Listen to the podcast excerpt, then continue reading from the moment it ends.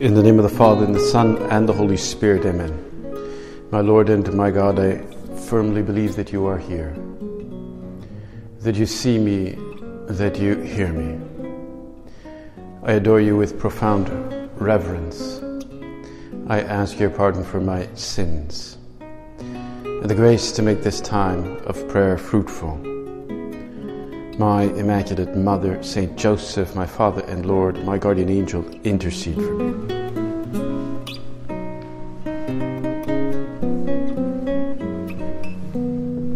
The Church teaches that there are nine choirs of angels. One of those choirs, or one of those groups, one of those levels, are the archangels. They are for us powerful allies in our spiritual battles. Why? Because God gives them great power to help us fight against those demons that we have to face every day in our spiritual battle. In fact, on a regular basis. We have to imagine that demons try to impede our spiritual growth. But they're only just moderately successful because we have these, these allies, the archangels. We know that they're spiritual beings that we can't see. We can't see them because they don't have a body. But they really exist. They don't exist simply in our minds, they're not simply myths, they're not just symbols of our culture, but they are as real as the sidewalk, they are as real as a dog, they are as real as the person sitting next to you, or they are just as real as the electricity that powers this light. They are present right here. They are present right now, right next to you. And they will be particularly present during the Holy Mass. They're not these cute and cuddly, comfortable, chummy little half adolescent, effeminate yeah, beings, you know. In fact, we can imagine the archangels as these fearsome and formidable warriors. Huge, massive, strong, and with lots of experience. If they were to wear some kind of medals on their lapels, uh, they, these medals would be, you know, vast. They are kind of the real, the real extraterrestrials, right? the real Supermen, the, the ultimate aliens that protect us. And their, their minds, well, they're far more brilliant than Einstein, they're more brilliant than any of the most brilliant people who've ever lived. But like that electricity, we can't see it. We just know its effects.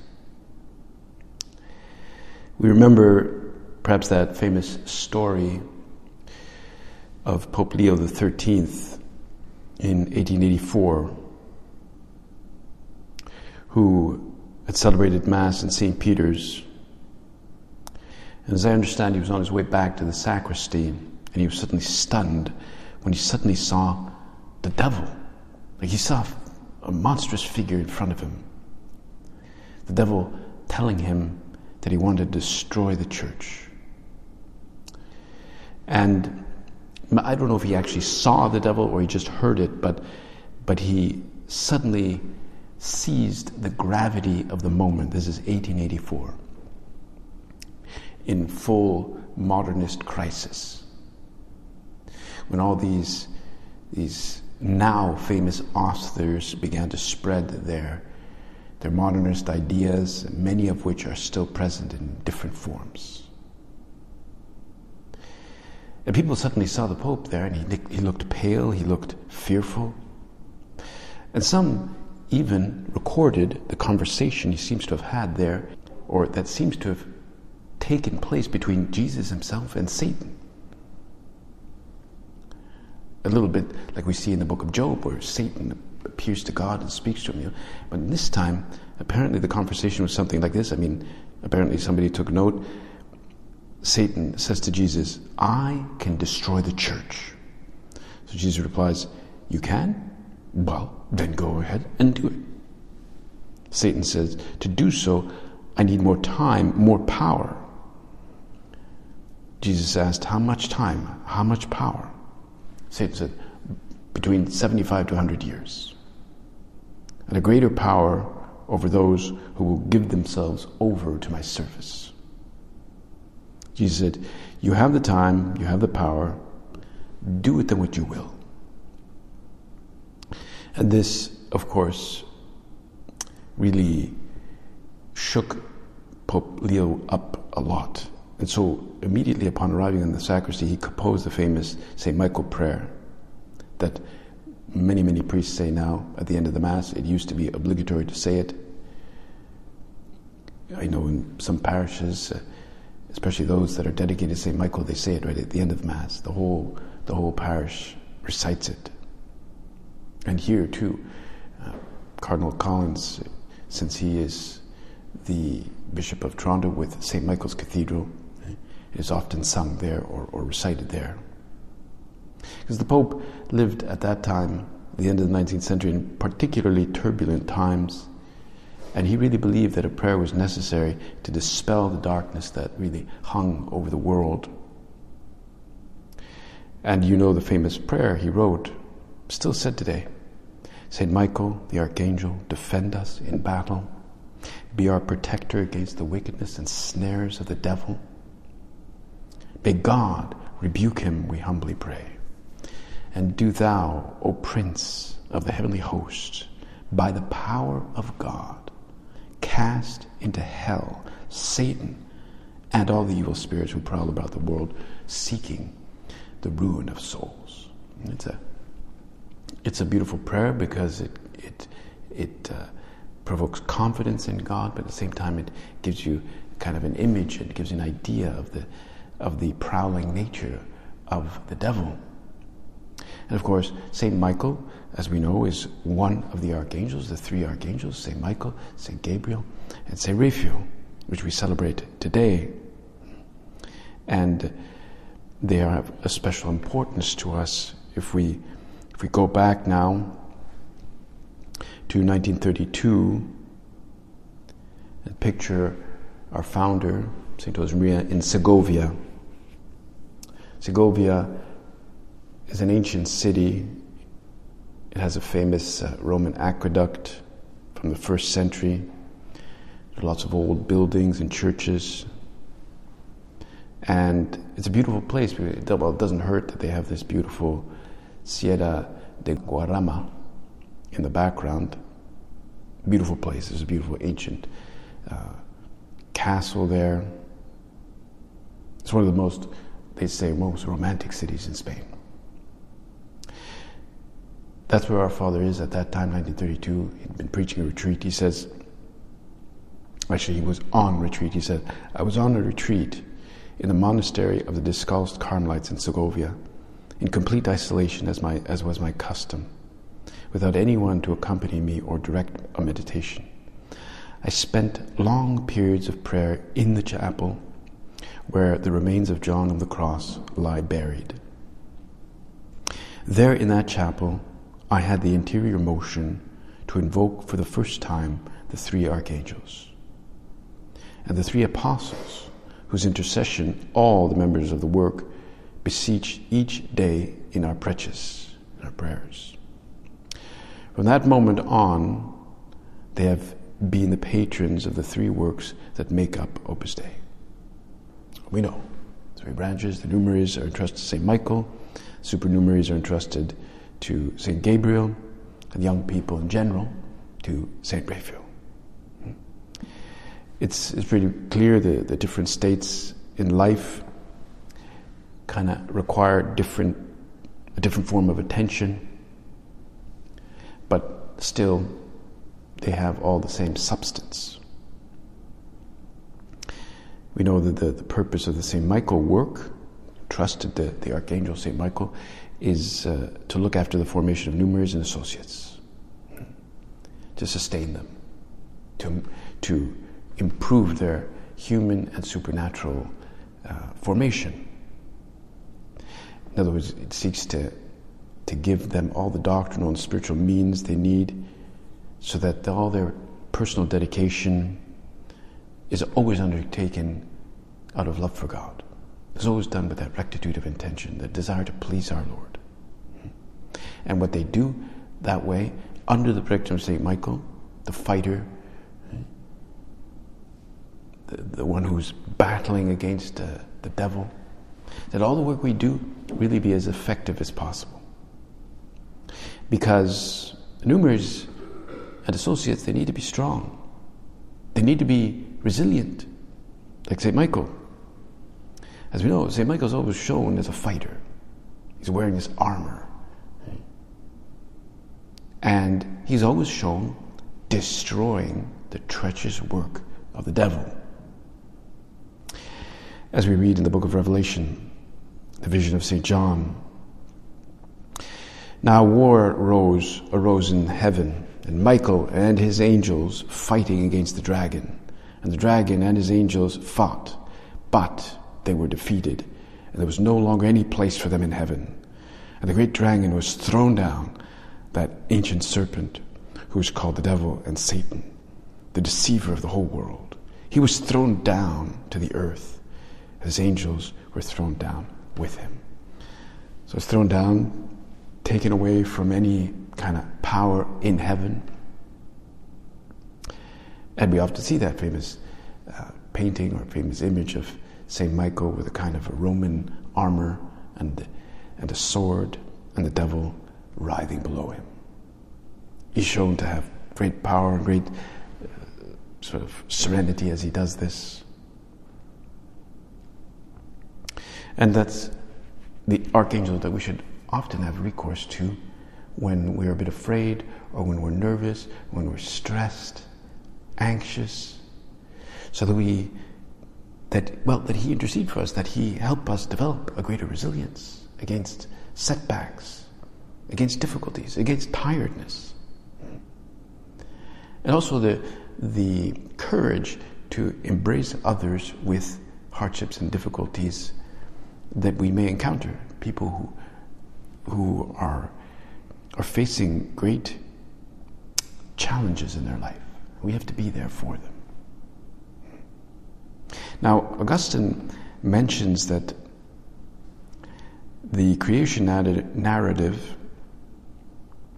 in Genesis, he mentions that first it refers to the creation of light, and only then or after that to the sun.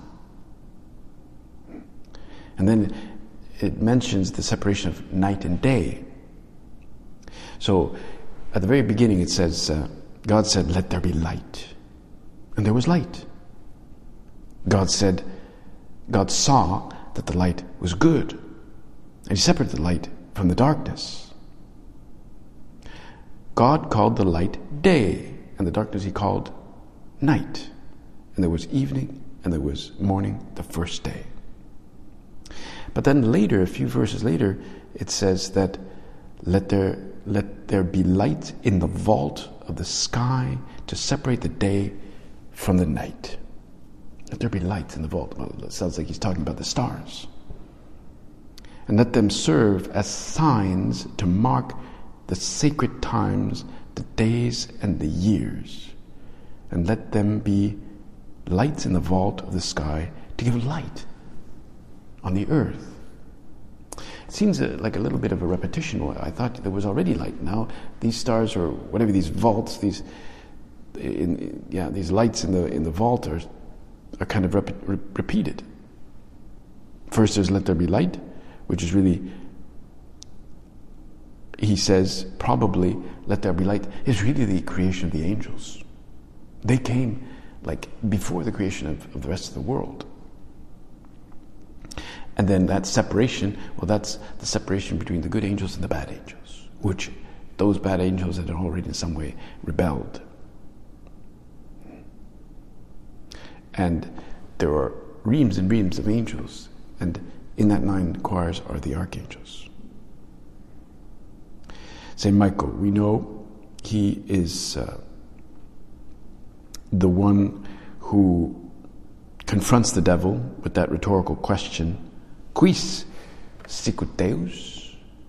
Who is like God? You often see that, Quis sicut Deus, in paintings or on, you know, emblematic places, Quis sicut Deus? Which is a good question that is to be asked to those who think that they could be somewhat like God. Certainly, the devil thinks he has the power of God. And, and, and Michael says, but who is like, who really is like God? In other words, nobody is like God. You can't be like God. Of course, the devil, full of pride, had thought that he could act like God. Whereas St. Michael, full of humility, saw this as a great evil. To challenge God like that an evil that had to be that had to be fought, destroyed. And because of this, St. Michael was raised through God's grace to a higher position in heaven. Apparently, originally he was in the lower choirs, but because he confronted the devil, he was kind of given a promotion and he, you know, higher paid grade, and, and now he's in the, with the other angels there, with the archangels. But the devil is asking, who, you know, you know, he wants more power, but Michael is really saying, who can be like God? Who can challenge him? Who can seek to confront him somehow? Who can decide of his own meaning or purpose of his own existence? Who can just like make it up? We are given existence, we are given meaning. In some mysterious way, though he confronts the devil, uh. Michael protects us from any form of meaninglessness, any, any form in which things don't make sense, from just kind of wandering down an empty alley, the empty alley of our own making, our own design, our own ego. When we just want to do things the way because we want to do them like this, we prefer to do them. Because we know only God really creates, only God gives life, only God is indeed the master of life and death. And Michael helps us to be humble in that sense. You know, he helps us to follow the designs of God. Of course, we need to determine where our life is, is going. We need to determine how we can be the best version of ourselves. And we can ask, in our vocation now? Am I really embracing this totally? Am I embracing all the challenges? Or am I somehow fleeing those challenges, somehow taking the easier route, foregoing things that I know I ought to do? Because I kind of like want to, kind of like want to make my own life. I prefer to do something else, some way, maybe not explicitly, but in some way uh, challenging God. True meaning in our life really is forged by what we are given from our circumstances, and we need the courage to embrace this that is given to us. And that's why we say Michael is the champion of courage, of protection, of integrity, of strength, of truth. That's why we say he's a fighter, and we have to, we have to fight for, in order to become the best version of ourselves. And maybe St. Michael is sent to help us to overcome that fear that we might have. You know, the, the kind of fear that, ins, that is instilled in us just at the beginning of the day when we get out of bed. The fear, okay, I have this to do. Oh my God, I have that to do. I have to talk to this person. All the, the fears that we may have because we may not think that we can live up to the challenge. St. Michael accompanies us so that we not be paralyzed or frightened by the unknown. And we may, you know, maybe just like part of stress is that we're just partly paralyzed bef- before what we don't really control all that much. He's there right now, and he's here right now that we not be kind of frightened by hardship. You know, numeraries associates have to be fighters, like soldiers in this war of peace against just kind of living for ourselves, just doing things for ourselves, doing what we enjoy, living in a kind of mediocrity, living with just minimal demands on ourselves and uh, a kind of a image of sanctity that is not really mature or that stays at a kind of low grade, slow burn, without arriving at, at that intensity, at that boiling point that we need to become. We have to be more like those soldiers in that movie, Saving Private Ryan. A great movie where it represents them on D Day when they disembark in Normandy on those famous Higgins boats.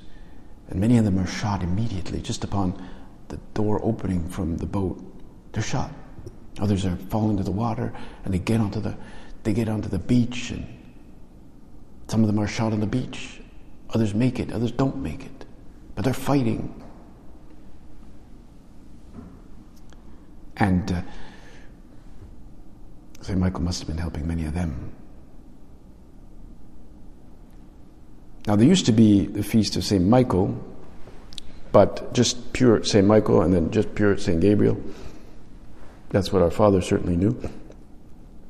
But after the reform in the liturgy, they were all united into Michael, Gabriel, and Raphael.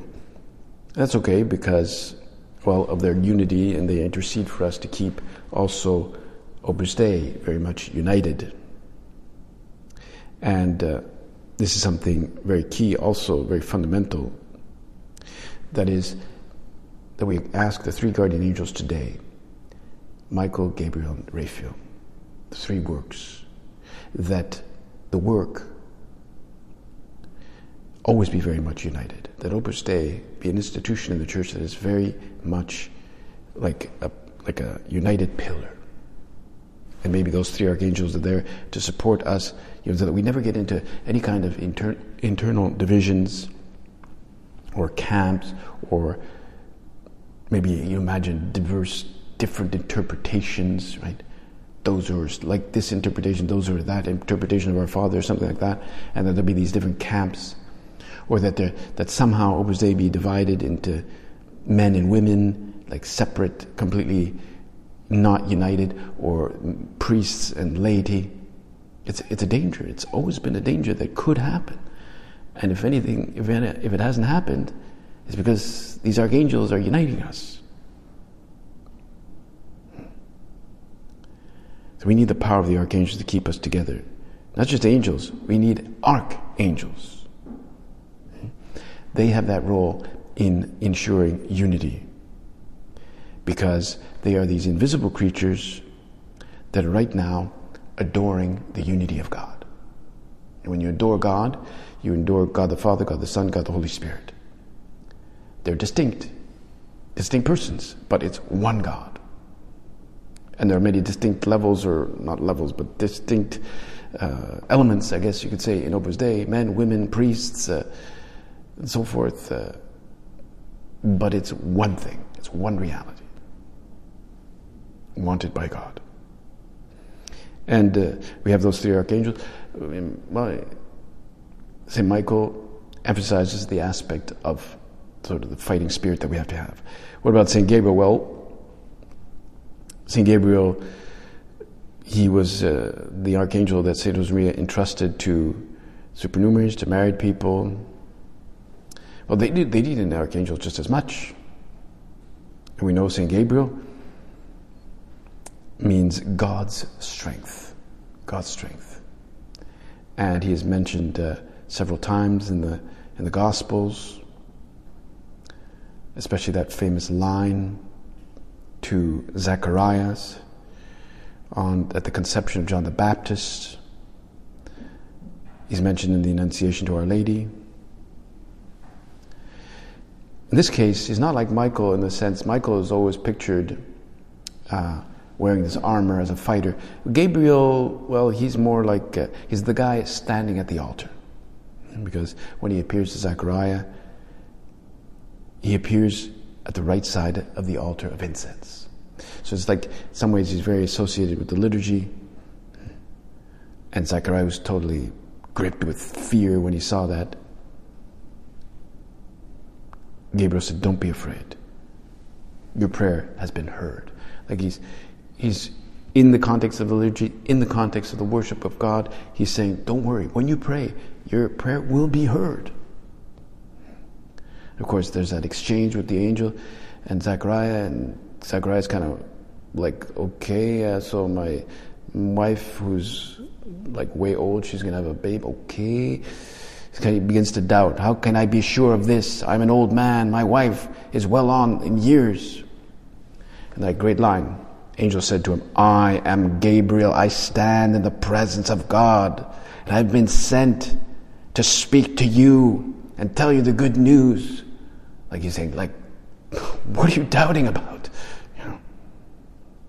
Now you will be silent and not be able to speak until the days this happens, because you did not believe in my words, which will come true at their appointed time. That must have been whew, a fearsome moment. So, since he doubted and uh, he wasn't sure of the authenticity of these words and needed proof, as though seeing an angel were not enough. I mean, normally angels are pretty much invisible, but now he even saw the angel. But in the context of this prayer. So, one thing we can take out of this is that uh, Gabriel and the other angels are always around us when we do anything liturgical, when we pray. He, the angels will be here at this altar, right here during Mass in a few minutes. Mm-hmm. They worship God in front of the tabernacle, just like these angels here. They're worshiping God. And maybe one of these is Gabriel, because one of them, that one over there, uh, is the angel that appears in the Annunciation scenes. In fact, in the canon, in the Roman canon, after the consecration, the priest is invited to bow. There's a moment when he bows down. And he says, In humble prayer, we ask you, Almighty God, command that these gifts be borne by the hands of your holy angel to your altar on high, in the sight of your divine majesty, so that all of us who through this participation at the altar receive the most holy body and blood of your Son. And then he has to make the sign of the cross. May be filled, that we may be filled with every grace and heavenly blessing. Well, that's, that's the angels there. And Gabriel too is going to be somehow present. Imagine Gabriel with his body, this pure spiritual being.